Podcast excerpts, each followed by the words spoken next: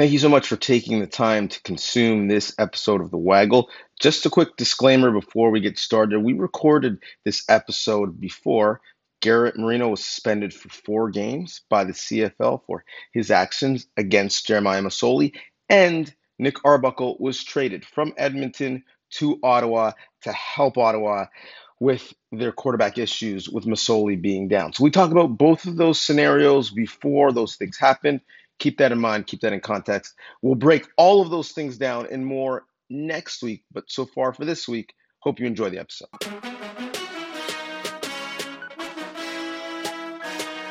Welcome to The Waggle, the official podcast of the Canadian Football League.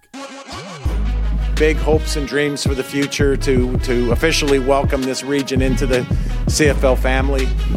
Touchdown Atlantic games have been a big part of the, the league's ecosystem over the past many, many years, and we're looking forward to being here. That's right. This is the Waggle podcast. Welcome once again. And this is Touchdown Atlantic Week and episode 300. Mama, we made it. Uh, it is great to talk football again with you. I am Donovan Bennett. He is Enoch Mwamba. We are doing this via the CFL and CFL.ca. And speaking of the league, we talked to the head of the league, Commissioner Randy Ambrosie, later in this episode. So if you get tired of, of my cold takes uh, and Enoch caping for the Argos, stick with it because the commish is coming up. Uh, but first, before that, some housekeeping. Uh, thank you for listening, first and foremost. Please like, favorite, share, subscribe. And you can also subscribe not also, only wherever you listen to podcasts. You also can do it on YouTube, on the CFL's YouTube channel, where you can watch us all year long because Enoch is not a radio face. He's always behind a face mask. We need to see those pearly white teeth. And he actually gets paid by the view of this uh, very podcast. So let's get those numbers up, uh, shall we? Speaking of numbers up, man, we had a couple great performances and a little bit of controversy this week. Why don't we start, Enoch, with the Battle of Alberta? Calgary mm. going to Edmonton, and uh, you know, young Tre Ford's numbers were good. They were just were short lived. After he made maybe a play that showed us what his ceiling could be, scrambling, you know, making a, a throw to, to Locksley down in the field for a big play. On the next play, his shoulder uh, gets injured. He's knocked out of the game. Um, he, he, I don't believe is on the sixth game yet, based off of the date of, of us taping. But um, you know, it, it, it, looks like it'll be, um, you know, somewhat of a of a long-ish injury. So there's a question of the quarterback position for the Elks because Locksley, the person he he completed that pass to, was also hurt in the game. But maybe we'll start uh, with Calgary uh, getting the win, still undefeated.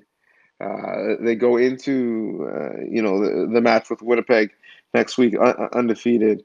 Um, this is the first game they didn't trail at the half, um, and, and, they found a way to put up big points and score 30 in every game.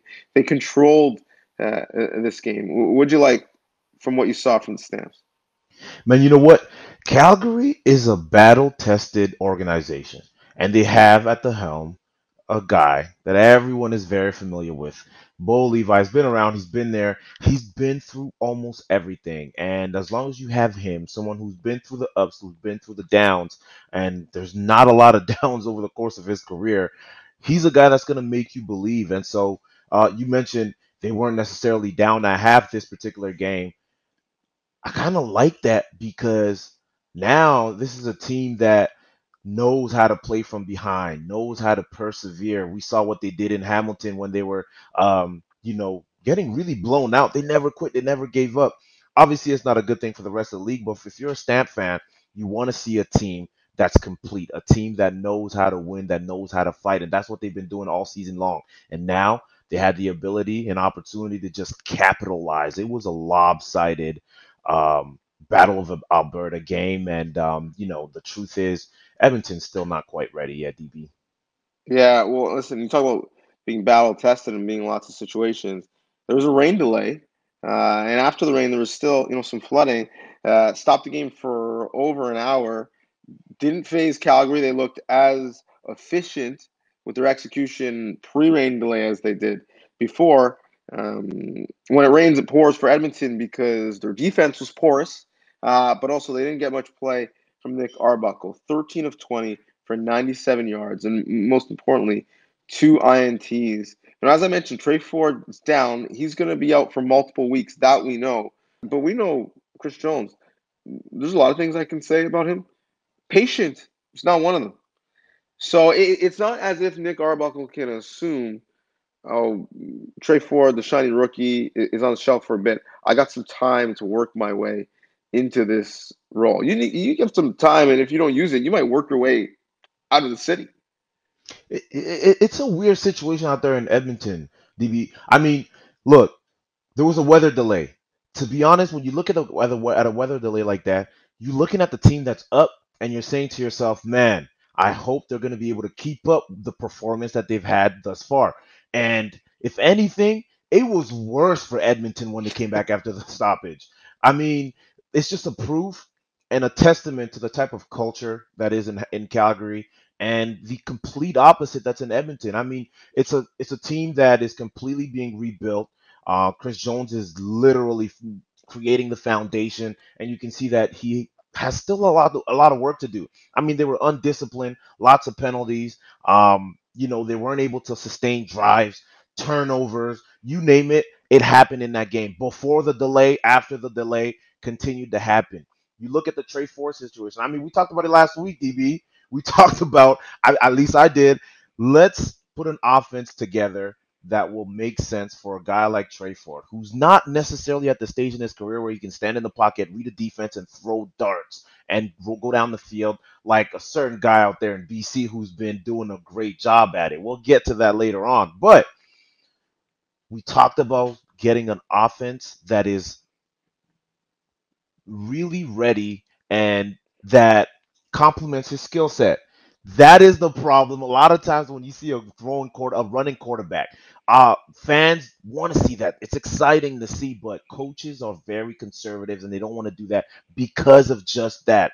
They had some plays that were designed runs, uh, you know, quarterback powers where you're pulling offensive linemen and allowing your quarterback who can run and athletic to do just that.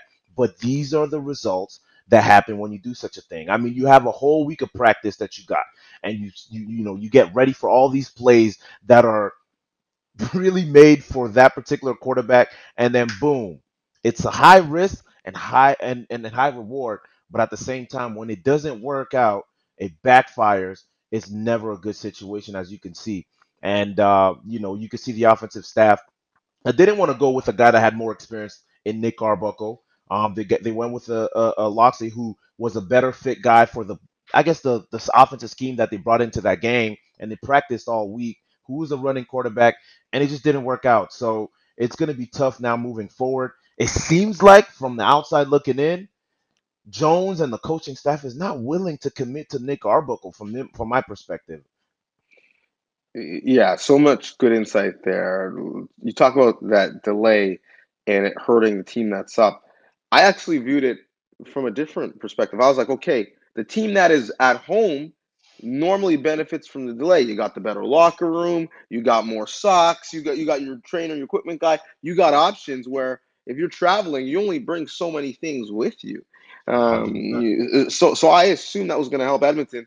To your point, didn't help Edmonton. Calgary been in situations like that with crazy weather. They're able uh, to get through it.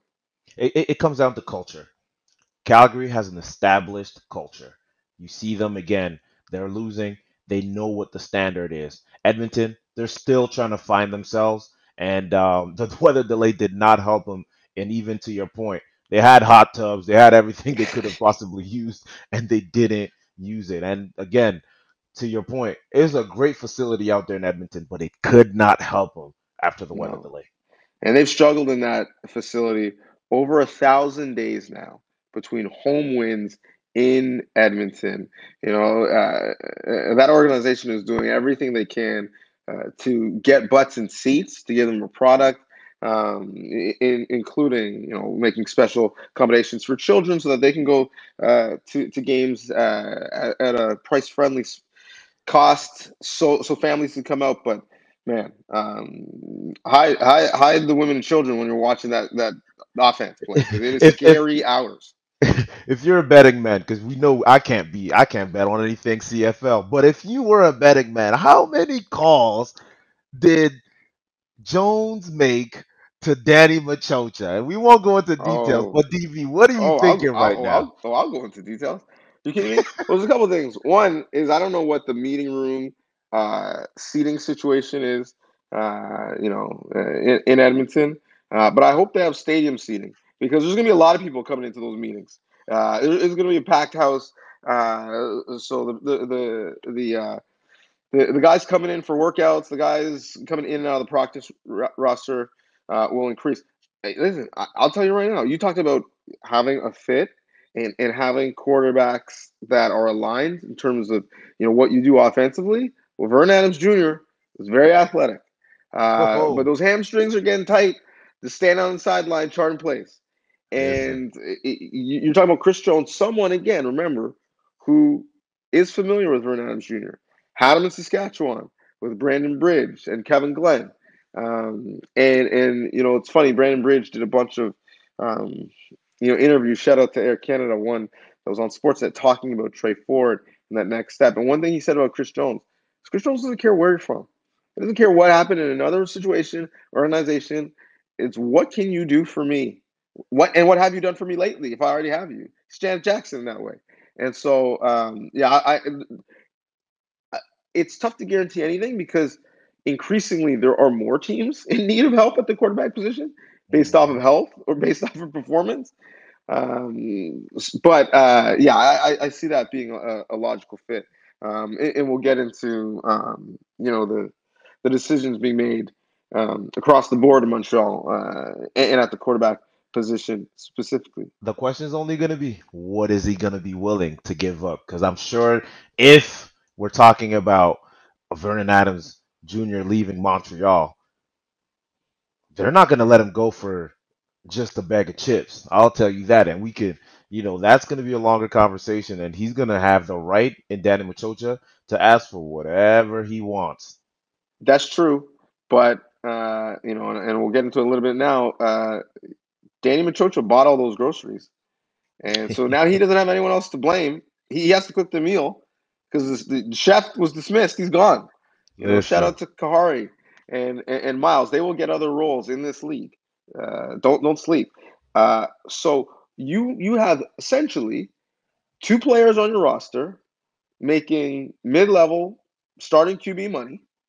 If in a cap league, if you can remove one of them and allocate those resources to uh, fix some of the mistakes potentially that you made um, in terms of building the roster, uh, beggars can't be choosers now. And Oh, so yeah. you're in a division that, uh, last I checked, uh, every team in the East sits below 500. it's up So for the you make a taking couple moves, you, you get you get you get on a roll. Uh, that changes the conversation. So yes, I agree that maybe there might be a little bit of a market for Vernon Adams, which might increase the cost. But um, when you're not playing a guy, and you got two guys ahead of him on the depth chart, you you can't you can't ask for luxury brand prices when you're you're treating the, the, the brand like fast fashion. So we'll we shall see. This is why um, you know I, I love the league because it is a it is a very small big league if that makes You sense. and you can't make the storylines, anything that happens throughout the season. You can't make them up. You can never No. make them up, and you can't predict them. It's going to be No. interesting to see going forward. Well, listen, you you could you can't make up or predict uh, what we saw in Saskatchewan between Ottawa and, and Sask, and and it's not even just about you know the game in, in Saskatchewan that gets a win. Ottawa still hasn't got off the side. It's what that means for or the teams moving forward. Given Jeremiah Masoli out ten to twelve weeks, looking to maybe come back for the end of the year. Uh, you know, someone who's had a history of, of knee injuries bone bruise, which will require some surgery. And uh, I haven't had one, thankfully, but but but some say, you know, a bone bruise can in some ways be worse than you know a, a, a bad strain or, or a tear. Uh, so prayers up to Jeremiah Masoli. Uh, Garrett Marino um, was not praying for Jeremiah Masoli as he was carted off the field Um, uh, he, he, was saying some other things that we can't say on this podcast. Um, uh, you know, had Nate Behar and the Red Blacks fired up. Uh, a hit that may have been late, definitely was low, had him ejected from the game, uh, was riling up the crowd in a game that, you know, at that point was over, but the, a game that was also chippy. We, we should, for context, mention the fact that Dino Boyd, offensive lineman for Ottawa, uh, you know, had a uh, a, a, late hit uh, early. Uh, well, actually, uh, not too too long before uh, the late hit on on Soli, um, which the Saskatchewan you know sideline didn't you know take too kindly of because that knocked out Pete Robertson from the game, and, and, that's their sack leader, know, important player for their team, and and you know. defenders' lives matter as well. We're not just upset because Jeremiah Masoli, you know, one of the faces of the league, star quarterback, is gone. Um, you know, uh, you know, uh, uh, Pete deserves some thoughts, but it, it got kind of ugly. We'll see if there is any discipline from the league um, and, and, what that looks like. And it, so we set a precedent because you know Twitter was wild and people were talking about throw him out of the league, throw him out for the entire year. Like neither of those things are happening right? So let's calm down. In terms of precedent, which, as you know, for the PA really matters, um, for an on-field incident, you know what we've essentially seen is two games: Kyries Hebert, um, Simoni Lawrence, um, uh, Khalif Mitchell. They all got got two games. So you know when you adjudicate these things to set something higher than the previous precedent is somewhat of a move but also that then becomes a high water mark for where these things are judged. But the lack of remorse, some people may have said, ah, did Boyd push him in? But you know, when you talk smack after you make the play and talk smack walking off the field and are celebrating and rallying up the crowd, um, you know, you can't then say to judge and jury like ah, I didn't mean to. Uh, it wasn't premeditated. Um, Nate Behar has argued that it was so premeditated that it started at the keg. We'll see you tonight uh, for real, for real, uh, the night before the game, and that um, Marino said some things that were uh, racially insensitive. Um, it, all that to say, uh, a lot was going on. It, it, you know, I, I'll give you your piece, but I'll say this: having played the game, watched it, covered it at many levels, there is never solely blame on one side. There's, we could go through coaches' tape, which people are now doing, and find cheap shots and late plays and chippy stuff all over the field uh, on both sides. You, you, you, know, it is incumbent on the officials to clean the game up and keep it under control so it never gets to that point. And that happens at all levels, whether it's it's Tyke or whether it's CFL. But also, I'll, I'll, I'll say this: there's a way to to to get people back to even the score when when players try to police it. But you do that between the whistles. You, you do that with hard play, and you do that on the offending party, the person who did the dirty play in the first place. You don't do that on a quarterback who who had, who literally hands off and throws the ball, who could not have done anything to a defender. That that's that's my piece. I'll kind of remove myself from it and give you your take. It's interesting for the PA, eh, as you know, because you, you obviously want to represent the player in the the you know arbitration, but for me, you also represent the player who got hurt, right? This is a brotherhood in a sense. Um, you know, what is your take on what happened and and the, the types of ways these things go when things like this happen? Man, you said so many good things out there that I wanted to come out comment on, but first things first, like I'm a defensive player. I'm a middle linebacker. I pride myself on the physical play that I bring to the game. I love watching physical football. As a matter of fact, I don't I'm trying to think back how many unnecessary roughness and late hits I've had. I, I remember one in particular. It was against Mike Reilly. Yes, I said Mike because his name was still Mike Reilly at the time, maybe four or five years ago. And he was trying to get extra yards. I hit him late and and they threw me a flag, but that was it. When you look at this instance right here, whenever anything happens between the whistles and hit the quarterback in the strike zone, as we um, refer to it as, You want to go as hard as you can. You want to be physical. That's what the game is about. When it comes to situations like this, I can't speak to what I didn't see, what I didn't hear. Um, you know, referring to the rant that uh, you sent me uh, a couple of days ago from Nate Behar. But what I did see was a hit that was one too low. And what I didn't like even more than that was the lack of remorse as the play continued on. Because sometimes you can go low, not intentionally necessarily, and you can kind of see the offensive lineman on that specific play who tried to save himself after he got beat and pushed him slightly. I don't know if it, um, you know, it made the thing, uh, the situation any worse at all, but you can sometimes see people who are going low. They know they're going low and they try to save them. There's a reason why those rules are set in place. This is pro football.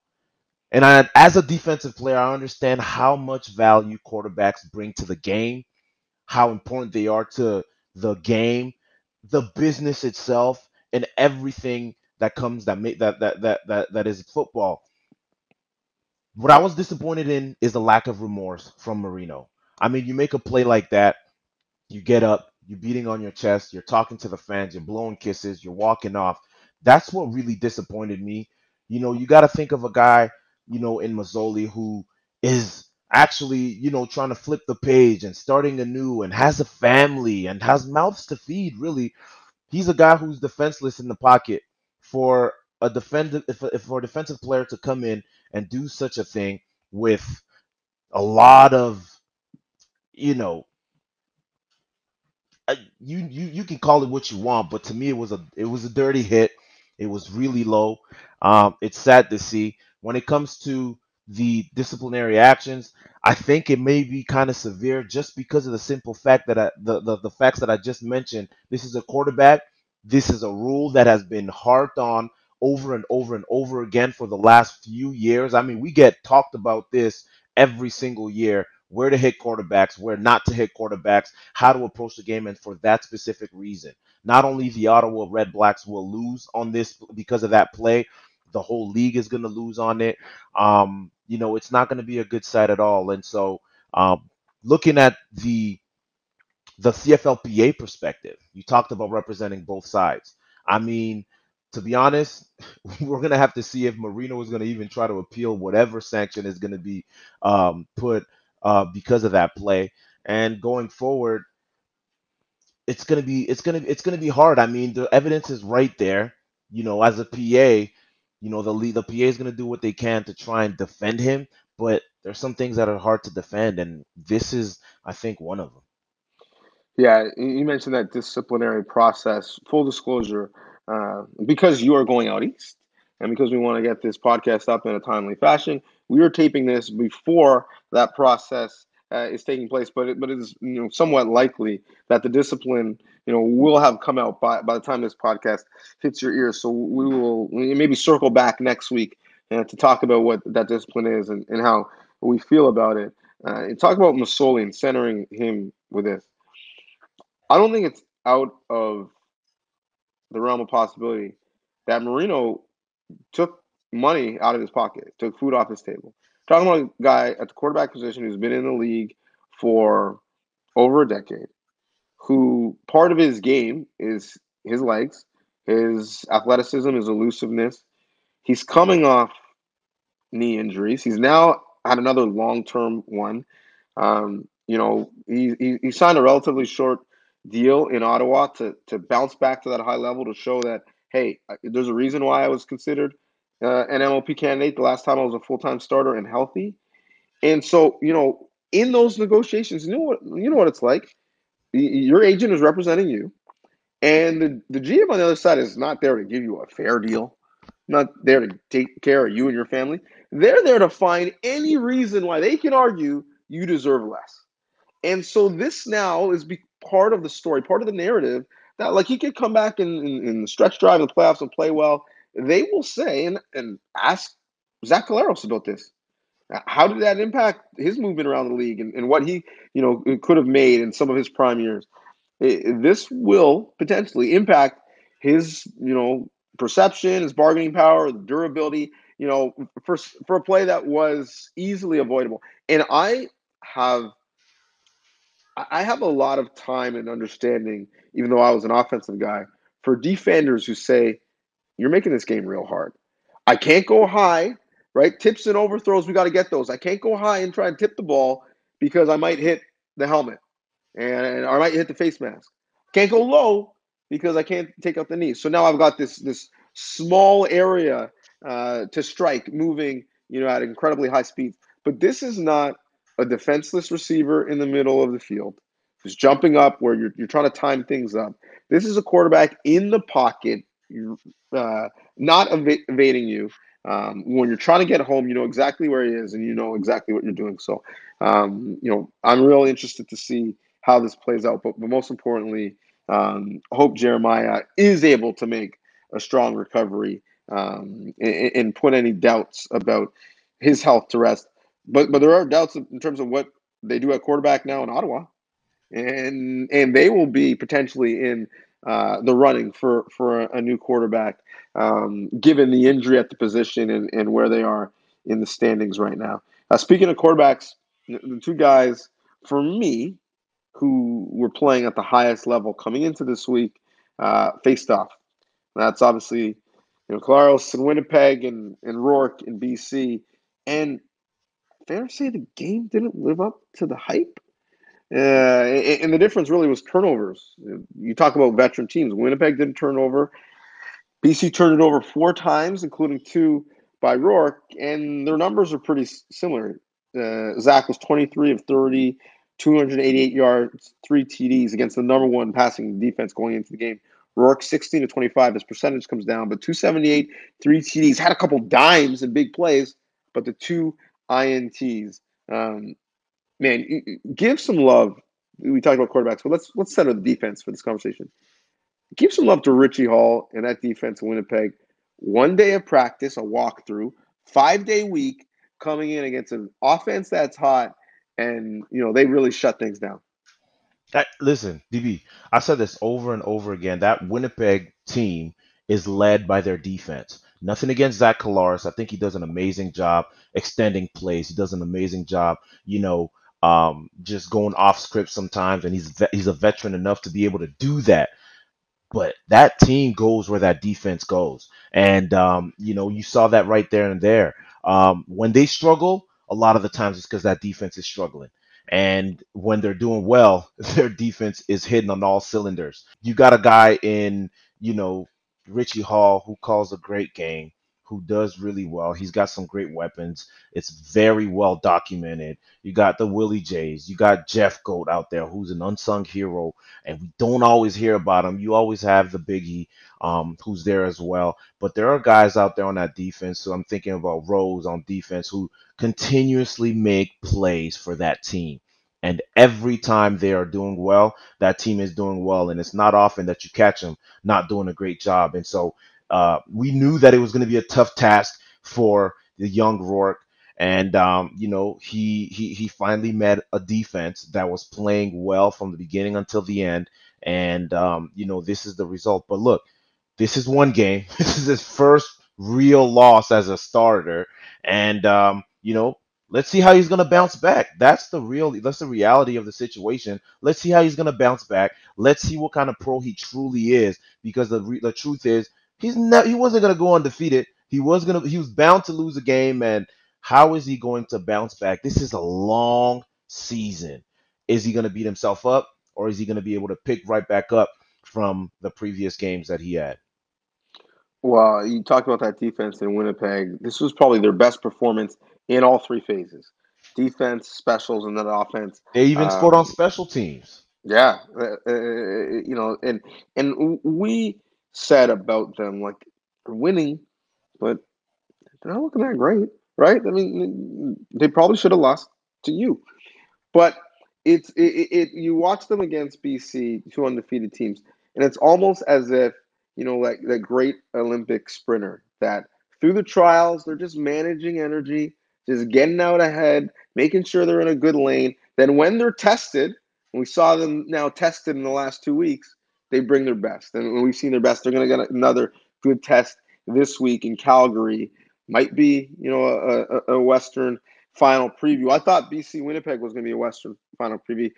preview. If you're BC, you, you might not want that. In the last three games, BC and Winnipeg, uh, Winnipeg has outscored BC by 85 points, 128 to 33.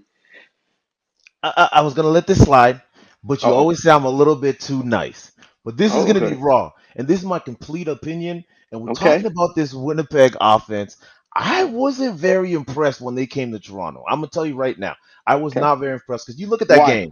Why? they didn't do anything special. And again, when you look at the game that they played against us, it was Zach Collaros running, extending plays, and uh, you know a receiver getting getting open. That's how they, they started extending drives. But they didn't look too impressive to me at all. And again, their defense came to the rescue. They scored early on in the game. And I was telling our team, I was telling my defense when we played against the defending back to back champs, listen, it's going to have to be our defense versus their defense. And that's a lot of the times how it goes. And a lot of the times their defense beats out the opponent uh, defense. And so uh, it wasn't surprising necessarily to me to see that the Winnipeg offense was not mind blowing and blowing people away. Um, again, special teams show up, showed up, defense showed up as per usual, and you know Zach Collaros was able to be even keel. He doesn't have to be a macho man. All he has to do is be able to manage a game. And again, he's not a management, a managed quarterback, a, ga- a game manager, but you know every once in a while he'll make some plays where you go, man, he is a better than average quarterback. So you know that's what plays in his favor. But beyond that, the truth is, like I said, I don't think that their offense has been necessarily wowing throughout the beginning of the season. There's just a team. The spirit of that team, again, back to back champions, it's a team that just finds ways to win, does enough to win. Now, is that going to be enough to get them a third in a row championship? I don't know, but it's going to be seen. It's going to, uh, it's something to be seen for later on. Well, I think you're right in saying that their offense doesn't wow, uh, but I think you're also right in saying that they're a team. You know, they- put up 43 against uh, BC, so you know their offense did enough. Uh, Johnny Augustine averaged four per, one for 57. Uh, Brady Oliveira averaged five per. McCray uh, gave it to him three times. He, he averaged nine per. And then when you got Schoen and Ellingson, uh, you know, Schoen spent some time with, with the Kansas City Chiefs. Ellingson obviously has made a name for himself. You know, they they combined for three TDs and in you know almost you know well they went for combined over 200. Um, it- these are not necessarily the sexiest names. They're going to be you know all CFL uh, at the end of the year, but somehow they're getting it done because when we talk about Winnipeg, the conversation for me was in the last two years. Look at the offensive playmakers that have left the building. Lucky Whitehead, Lawler, Harris. Those are the guys who get you excited, but but somehow they've been able to just patch and replace, patch and replace. Uh, once Man. injuries start to mount up, we'll see if that depth is tested. Um, but but I think they've they've said, listen, if we're going to keep all these defensive playmakers, we can't afford to have all these offensive playmakers. Uh, absolutely, and I think you're onto something, DB. Um, when they came to Toronto once again, this is two weeks ago, they were missing somebody on offense that doesn't get talked about often when you talk about the Winnipeg Blue Bombers. We know the names that get mentioned, and a lot of the times you don't mention number ten. Nick Demski's a guy I've always Mhm. loved, and I think we've mentioned him before in the, on the podcast. You're gonna have to go back in a couple episodes ago, and we'll talk about how good he is. He just brings a whole new dimension to this team because he can do so many things well. I mean, he was a running back in university, and he can still run the ball if you put him in the backfield. They'll leak a running back out, put him in the backfield, and a lot of times when an offense will do that, the receiver will just block. But he can take the ball and run. He can run reverses. He can block extremely well as well. And he was not there. So I don't know if it's just the absence of Nick Demski, but I'll give you another reason why I thought they weren't impressive. Are you ready for this one? Hit we me. were sitting there in that game, and Buck Pierce, who was my very first quarterback when I came into the CFL, when I was drafted in the CFL in 2011, and now the offensive coordinator, they were running a lot of misdirection plays, a lot of trickery, left, right, pulling a guard to the left, throwing to the right, like just things that are not real football. Now, most teams have some of those plays just to break up, you know, the flow of the game and to keep people honest and stuff like Some that. tendency breakers. Exactly. But when you're running a whole half and three quarters and four quarters. The majority of the plays that were ran were a lot of misdirection plays. I'll even say go as far as saying like 80 to 85 percent and that's just off the top of my head. But there was a lot of misdirection plays, and when I see a team that's doing that to me, I'm telling myself, man, they don't think that they can match up with us and play real football. And so that is one of the, another reason why I felt unimpressed when we played against the Winnipeg Blue Bombers. And so I don't know if it was the absence of Nick Demski or Buck Pierce just wanted to do that, but that's not how you win championships. In you well, know, historically at least. The question is, they don't think they have to, or, or they don't think they can, or they and don't think they have the to. reason. That could be the they, reason. They, they, the, the, there is a distinction there with the, with the difference. So uh, we'll see. You know, listen, they they've they've got Calgary uh, this week, um, and and you've got you know uh, your hands full with Saskatchewan uh, this week. So we'll, we'll see what the uh, the talk is like when we have this conversation next week. Speaking of talk, before we preview those games, and we're back to four of them uh, this week after a light week with three, we're to have some conversation about where you're going and what you're doing. It's Touchdown Atlantic week.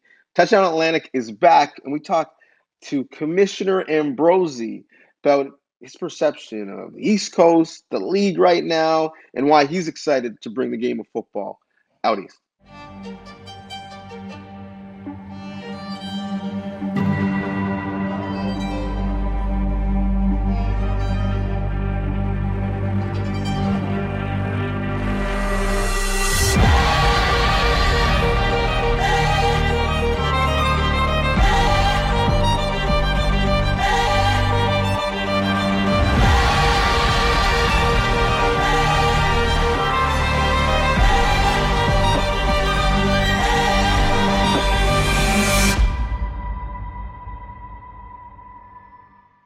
So you know it's a big deal on the waggle when we're able to just get it past the first down marker and move the change and get into the schedule of Commissioner Randy Ambrosie, who eh, has been really generous with his time with us in the past because that time is a valuable commodity and that time is going to bring him to the East Coast as Touchdown Atlantic is back once again. We are going to the Maritimes and we're going to be able to celebrate the game of football in person uh, before we, we talk about what is scheduled and why it's important for the league to have that fellowship on the East Coast, uh, how big of a hurdle is it to be able to take the game uh, uh back out east?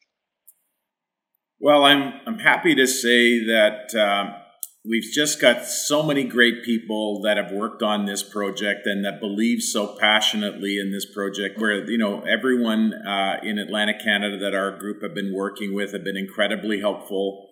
So uh, you know i think everything is looking great for a uh, uh an epic touchdown atlantic uh, you know this coming um, this coming week. And uh, we're really looking forward to you know to joining atlantic canadians and celebrating our great game with them. It's so good to have you here, man. And Randy, I, I just really want to hear Grey Cup 109, the headquarter tent is going to be in downtown Halifax. What can you tell me? What can the people of Halifax expect? And what can they look forward to?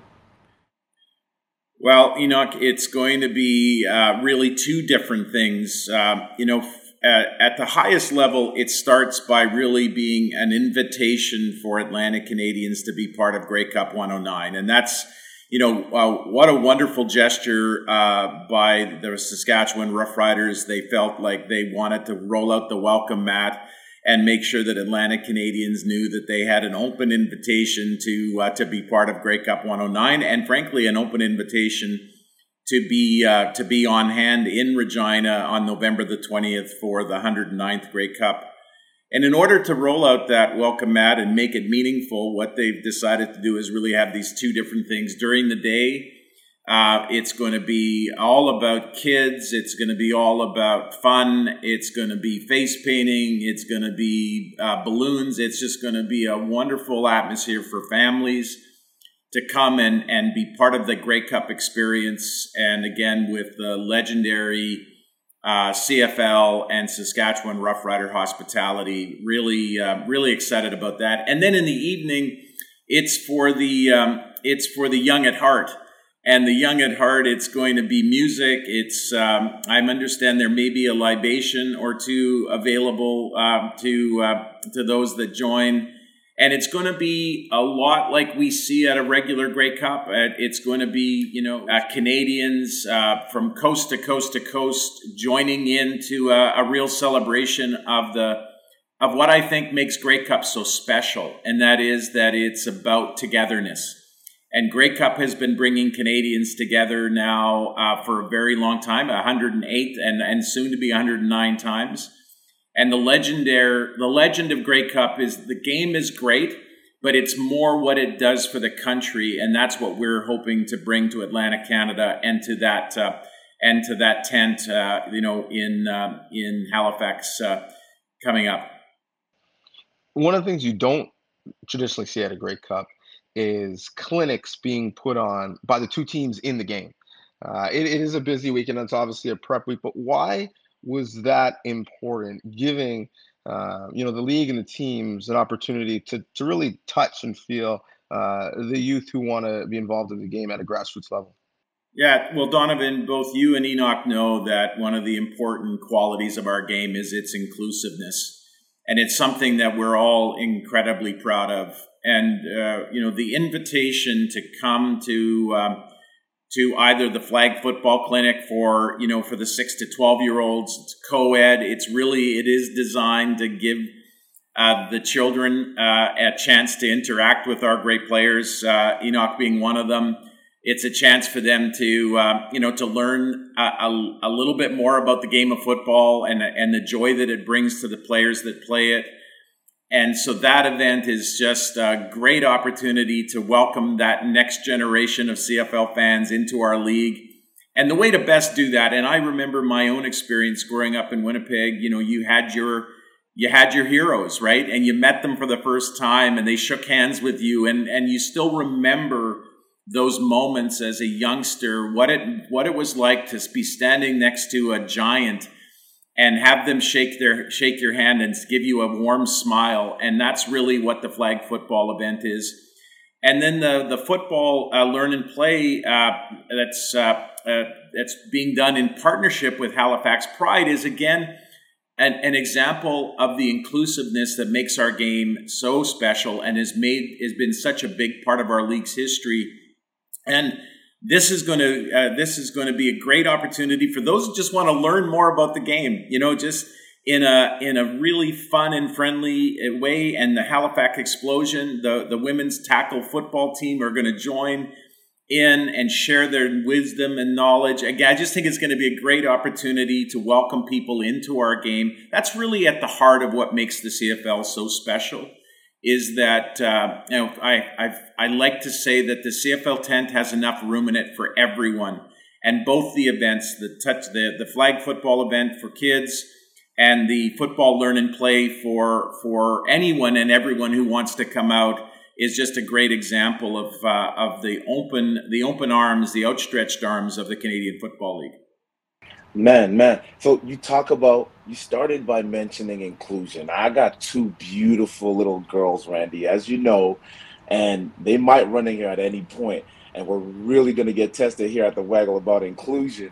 But um, can you tell me, and am I hearing right about football, learn and play that you just talked about, and Halifax Explosion women tackle football team are they really going to get involved? What what is going to be uh, happening surrounding that?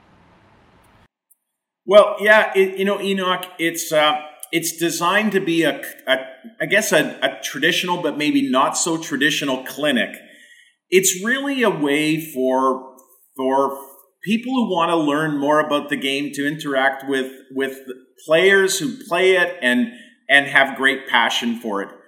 And the Halifax Explosion uh, women's team is a great way for us to to um, you know extend that that uh, warm welcome uh, for people who maybe just want to come out and just hang around football players and to you know hear about their experiences and ask questions. And Enoch, you know this is true. It, sometimes it can be a little intimidating, you know, to to feel like you can ask the question uh, something you maybe don't understand perfectly about the game. And now you're going to get a chance in a very safe, warm, and friendly environment to put up your hand and ask a question. And, you know, maybe it's going to be, uh, you know, what is cover two? Because you, you know, you hear you hear Glen Suitor on on TSN talk about cover two, and maybe this is going to be opportunity to ask, uh, you know, one of these great uh, these great um, explosion athletes to explain what cover two is and maybe a little bit more about the way defenses are structured. You know, Enoch, I'm, I'm, I'm hoping some of them are going to ask about the changes we've made to the rules and, and now uh, with the, with the hash marks moved in, I, I would like them to uh, ask uh, one of the linebackers how tough it's going to be if you're the will linebacker now to cover all that big field that's on that used to be on the short side and I, I just think it's a tremendous chance for people to really explore the questions they may have and to and to listen to these amazing um, athletes share their stories and and explain the game. But again, the intent is done in a warm and friendly way, and uh, and all are welcome. Man, I, I thought I thought that I thought that I was thinking about it. I was talking with my wife. Are they going to come?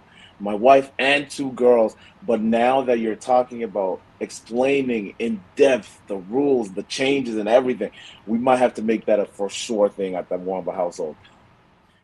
Well, Enoch, I think I've got uh, three of my own that are slightly older than your two little girls, and uh, and I know this. Uh, I, I, if I was given an opportunity to bring my my kids into that environment, safe and warm and friendly, and have them you know, really get more closely connected to the game. I mean, it's it's hard to get more closely connected when your dad is a star in the in in the, in the Canadian Football League, but I think it will be a tremendous so tremendous opportunity for them to join in, and I would encourage them, if for no other reason, just to meet these remarkable. Uh, uh, players from the from the uh, explosion. I think it's going to be a once in a lifetime opportunity and definitely should bring uh, you have your wife bring the girls out because I'm sure they'll love it. Well, as you are roaming around, the questions for you are going to be about uh, a tenth team, and many have promised it, and it hasn't been yet delivered. And you know, there is an aspect uh, of this conversation where, as you know, people were paying attention to what was happening at city council meetings and appraisal of real estate. And over the course of the pandemic, that conversation has lost a bit of uh, hmm. momentum. Can you update uh, where we are in terms of a 10th team and, and what the prospects are looking like in Atlantic Canada specifically? Yeah, well, Donovan, I'd like to think it's it's less about a promise and it's more about a commitment.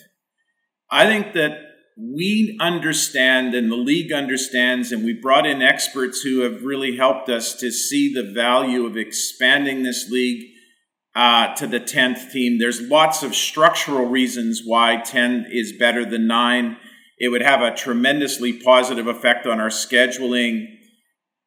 It, it, that, that part of the answer doesn't can't possibly explain the opportunity that comes to and embrace an entire region of our great country and have them officially join the CFL family, which is something we aspire to. I, look, what we're what we're focused on is uh, is a different kind of conversation. We got to start by acknowledging that we want to be there. That's what it, that's where it begins, and that's why we're that's why touchdown Atlantic, the Argos against the Riders this year is so important. We want to show Atlantic Canadians how committed we are to Atlantic Canada and uh, the second step is the right kind of conversation about what it's going to take to get there. And, you know, our belief today is that uh, the stadium, which is really, which is really the linchpin, isn't so much about the CFL. It's what a stadium can do for the region. It's, it's the opportunity. And if you use uh, Tim Hortons Field as an example, it's the opportunity to have an outdoor game uh, like the NHL hosted this past year. It's the opportunity to have a World Cup qualifier uh, game like they did at Tim Hortons this year. It's about all of the it's about all of the concerts that are hosted at Tim Hortons. It's about all the amateur uh, athletes, soccer athletes, and football athletes that get to play in a world class stadium and experience what it's like to be like Enoch and play and to play on the big stage and the joy that that brings them. The stadium, we think, stands for it. It has its own value. It creates, it's going to create its own set of opportunities.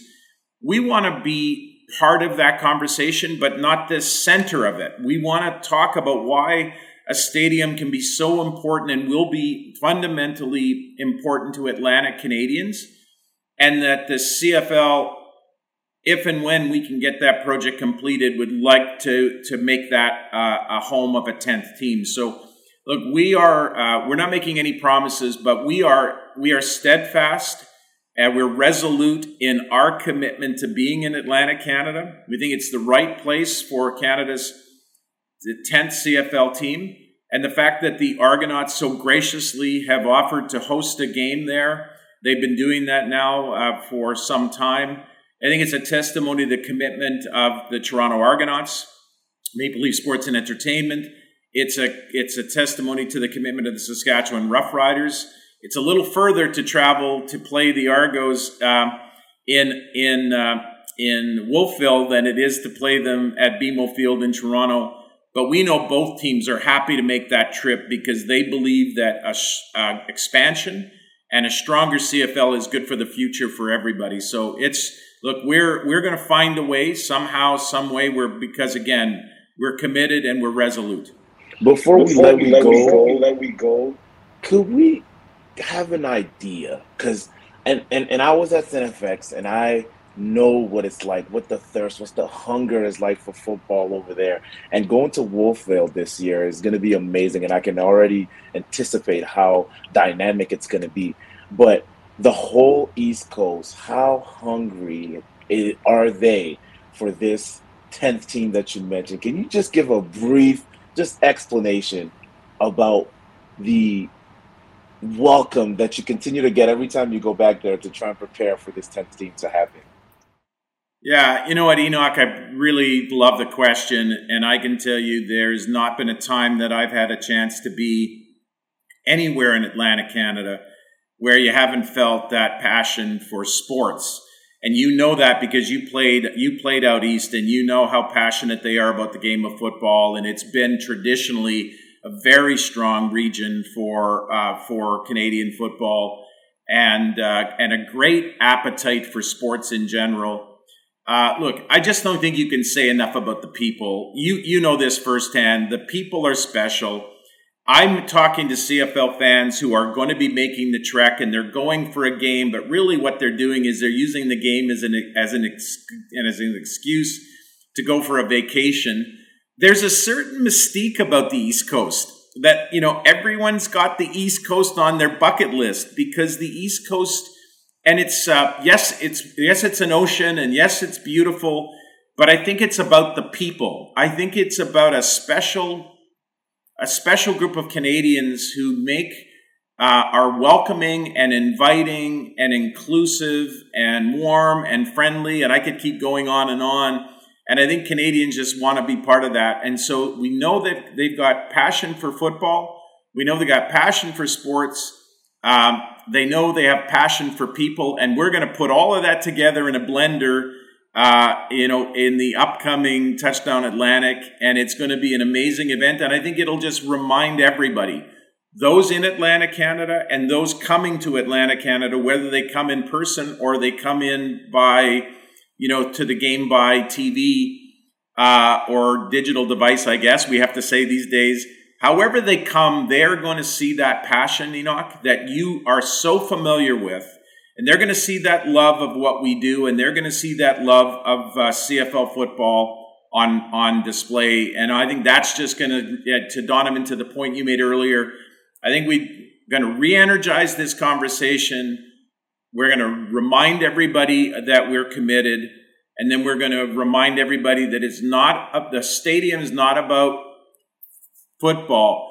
The, the, the stadium is about an opportunity to create opportunities for Atlantic Canadians that they can't take advantage of today without a stadium. So all things, all things are pointing towards an amazing, an amazing touchdown Atlantic. Enoch, I Looking forward to watching you and your Argo teammates play against the Riders, two very good football teams, as you know. Uh, looking forward to your will linebacker having to cover all that big open field on the on the short side and the changes that have been coming. Scoring is up uh, so far. Uh, uh two and outs are down. Uh, game flow has been improved. We're shaving about four minutes uh, per ga- per per game off of the average time. Look, all signs are pointing towards a really bright future. And Enoch, to you and your teammates, best best wishes. And Donovan, it's always great to see you. Well, it's always great to talk to you because you give us more than we even asked for. Because we, we didn't get the chance to ask about the hash marks, but you gave us a great appraisal of it. But the great part of the conversation is there is so much great things to talk about.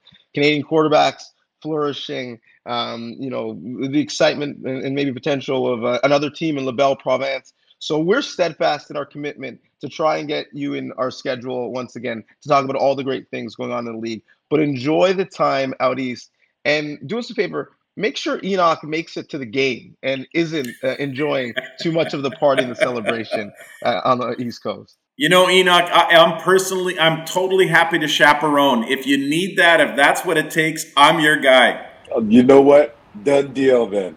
Okay, I'm have to let the girls know. Perfect. Take care. It's great to see both of you again, and uh, best wishes to you and your families. Now's the time to let them know, to raise your voice and raise your game for glory, for your city, for your turn. CFL, let them know. So, Enoch, you can hear the commissioner's enthusiasm uh, for the great people out east and really the great, great people in the league. And we'd be remiss if we didn't uh, give flowers to and shout out uh, Khari Jones, for me, one of the great people in the league who, as we mentioned earlier, no longer in Montreal. Uh, Danny Maciocia comes down from the executive suite, now is the head coach. So we'll see how, how that plays out. Uh, but what was your reaction when you heard Khari uh, was let go? Because I don't know necessarily people were surprised. I, I, I wasn't surprised he didn't have a contract next year, so it's tough being a lame duck coach. But I was surprised it happened now. You're, you're tied for first place in the East. Um, I know there's been some discipline issues, but uh, they've had a hard schedule and they've been in, you know, almost every game. It it didn't make sense to me. Um, and this is me saying this as someone that's just watching. You're looking at the record, you're looking at the standings, you're looking at the direction in which the team is going, and everything that's happening around the season and and the organization, the period, it doesn't really make sense. There's, there's a lot of things going on over there, and I don't know, and I don't think that the locker room was in favor of that. At least uh, for the, with the few guys that I did speak with. I mean, Montreal is my former team, and I have a lot of friends that are still playing over there, and you know that's that that's kind of some of the things that I heard, but nobody saw it really coming. I don't think that Khari did not do a good enough job to still hold on to his position right now. And KJ is one of the, like you mentioned, one of the greats, not just as a player in the past, but you know he's climbing as a coach that that that, that he's you know the great jobs that he's been doing for the last few years out there in Montreal. I thought that he was building something great. Yes, the record is not the greatest right now, but you look at the totality of the season and everything that's going on. They're only second in the in the East right now, and the East, even as the person who plays for the Argos, is really up for the taking. So to give a reason that hey, there's not been enough discipline with you know Baron Miles's defense or not enough discipline from the whole team and you know the the specific I don't think the reasons that were brought forth to get rid of Khari and his coaching staff were good enough. That's me. I'm not inside of those locker rooms. I don't necessarily know everything, but to me it's just not great timing. And to me, I we walked we came into this season there's a lot of word around the, the CFL, a lot of the guys, and you know, you always hear what's going on in different locker rooms, and that was something that you can kind of predict. Danny Maciocia has been a coach in this league before. He's a GM now. You can kind of see the moves that he was making. He was building his own his own team, bringing up guys that you know have worked for him in the past, and he was kind of setting himself up to take the reins and uh, he saw an opportunity to me from my perspective, and he took it. And uh, this is where we are. The reality is the move has been made, and this is where we stand. Now he's going to have to go through the rest of the season unlearning the previous coaching staff, uh, the, co- the the coaching, I guess, decisions that have been made in the past. Maybe perhaps playbook. I can't see him using the exact playbook that Khari Jones was using. Well, offensively and using the exact same playbook that was used by Baron Miles for the defense. It's going to be a tough job. I don't know if he underestimated that, but that is the reality of the situation, which is why a lot of the times when things like this happen, it's a team that has tanked. It's a team that has no hope for the future or at least the future of the season. Now, this is a team that is very much in the running for this for the Eastern Conference, and they got to make a lot of changes going forward. It's going to be interesting to see going forward too. Yeah, and, and Maciocia has said earlier um, in his stint in Montreal that he has no interest in coaching. And so the question would be, why did you make yourself the coach? You know, Noel Thorpe is your boy. You could have put him in that role and made him the coach. You could still be a coach and call the defense, right? So the thought of that the the football ops cap is the sole reason as to why he's coming in.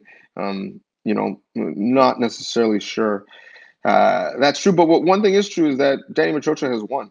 He's won at the U Sports level. He's won in the CFL with Edmonton, the team that he's facing. And I, I wonder if this was a decision that he was going to make at some point. So he just figured I might as well make it early. You got a bye week and you, you have fresh meat. You have the Edmonton Elks coming into town with Taylor Cornelius starting, who themselves only have one win.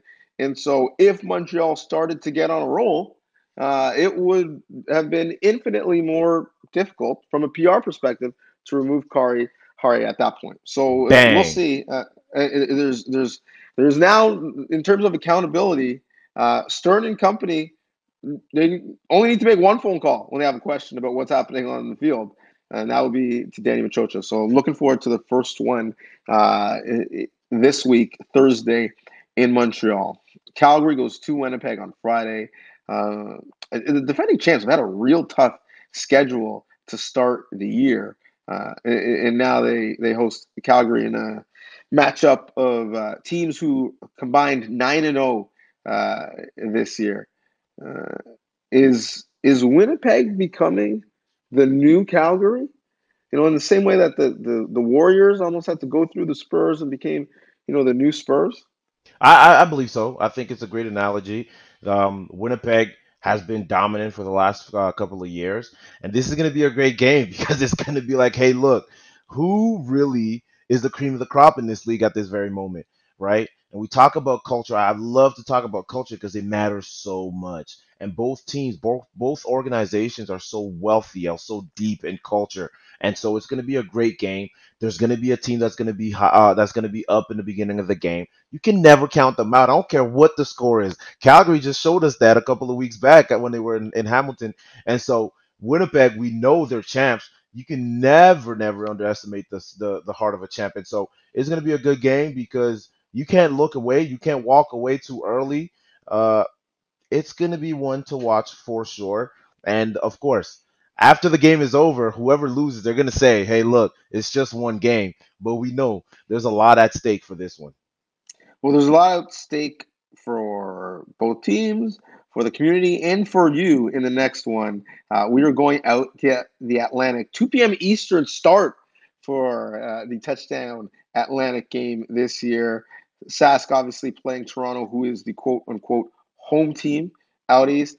Uh, but this is a home away from home for you? Forget about the game. Let's just talk about you.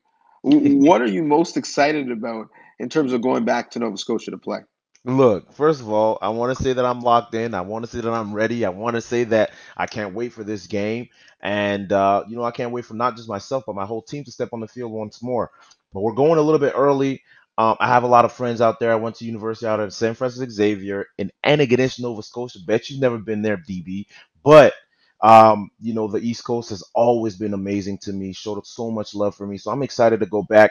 Um, you know, I'm going to see some friends, some old friends. I'm, I'm sure that, you know, Coach Waterman, who's my coach out there at NFX, is going to swing by at some point as well. We're going to chop it up and, uh, you know, just going to have a good time. And uh, again, going out there for the dub, but I can't wait to go out there and enjoy the East Coast. I don't think I have been to Antigonish. I don't know if my U Sports, well, certainly like playing days, uh, didn't take me there because you know you weren't hosting any bowl games when I was playing. Oh, But, come on, we're gonna um, do this. my my my coverage didn't take me there. I've been to Mount A. Uh, I've been to St. Mary's. I, I believe I've been to Acadia. I don't think I've. I I think it's the the stop on the trip that I've missed. Man, I gotta take so- you there then, DB. I gotta take you there, man. Yeah, well, I mean, we're the next time we have the commissioner on, we need to work him for a Grey Cup out east. That would be fire. That would be fire. I'd love. I to like how that. you thinking. I love it. Love to see that. Um, uh, in the last game, Saturday, 5 p.m. Eastern, two teams not really thinking about the Grey Cup right now, just thinking about getting a win uh, and getting some good vibes back in the building. Having a breakdown at the game where you hand out game balls and you say something positive. Um, bold prediction Ottawa and Hamilton last game of the week. And uh, to me, this is kind of obvious, but I'm somewhat fascinated in where you go with this, given you know where your allegiances and where the rivalries lie. Which one of these teams finishes higher in the standings this year, Ottawa or Hamilton? Man, I think I told you a couple weeks back. Ottawa was 0 3, and I said they were probably one of the better 0 3 teams you've seen in a long time. They had played the defending champs back to back, which could potentially explain their 0 the you know uh, 0 2 uh, kind of score uh, schedule. But it's not just about the losses; it's the way that they were playing. They had a guy in Masoli who was able to always keep you in the game. Now they lost him. I don't know who they're going to turn to out there in Ottawa. They don't necessarily have all the experience in the world as they're uh, in, in, in, you know behind Masoli. So I'm going to have to go to answer your question with Hamilton. Again, Hamilton's a team that has been to the Grey Cup multiple times. Yes, they have a they've had a rough, a rough start, but it's only a matter of time till they start picking things up, right? And they've how much lower can you go? They've really hit rock bottom. You saw Dane Evans after the loss last week sitting on the bench crying after the game because he cares so much.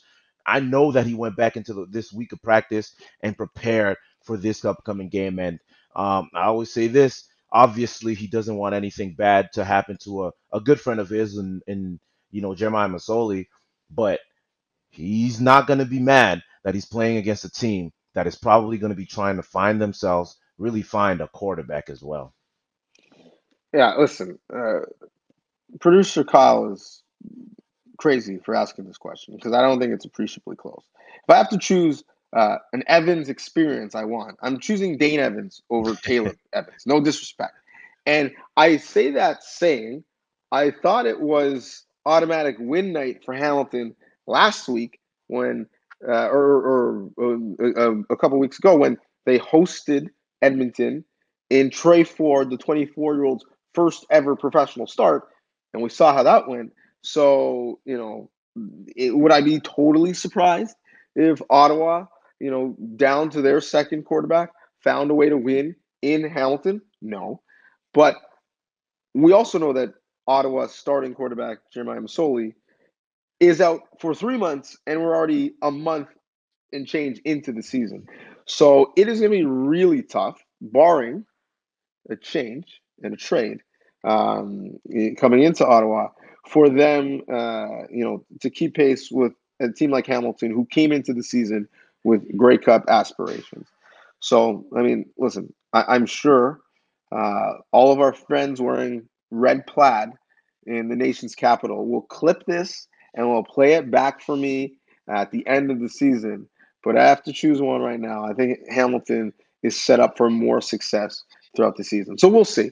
Uh, listen, this as always has been a success because we love the loyal listeners. So continue to share, like, subscribe, and tell us who you want to hear, what you want to hear. If you see something you want us to talk about it, hit us up and let us know because we do this for you. We will hear Enoch on the East Coast from Ontario. That is how loud he's going to be playing both hitting and screaming. So I'm looking forward to watching it. Enjoy uh, the week. And we got to do a podcast next week. So just make sure you come back with some sort of voice.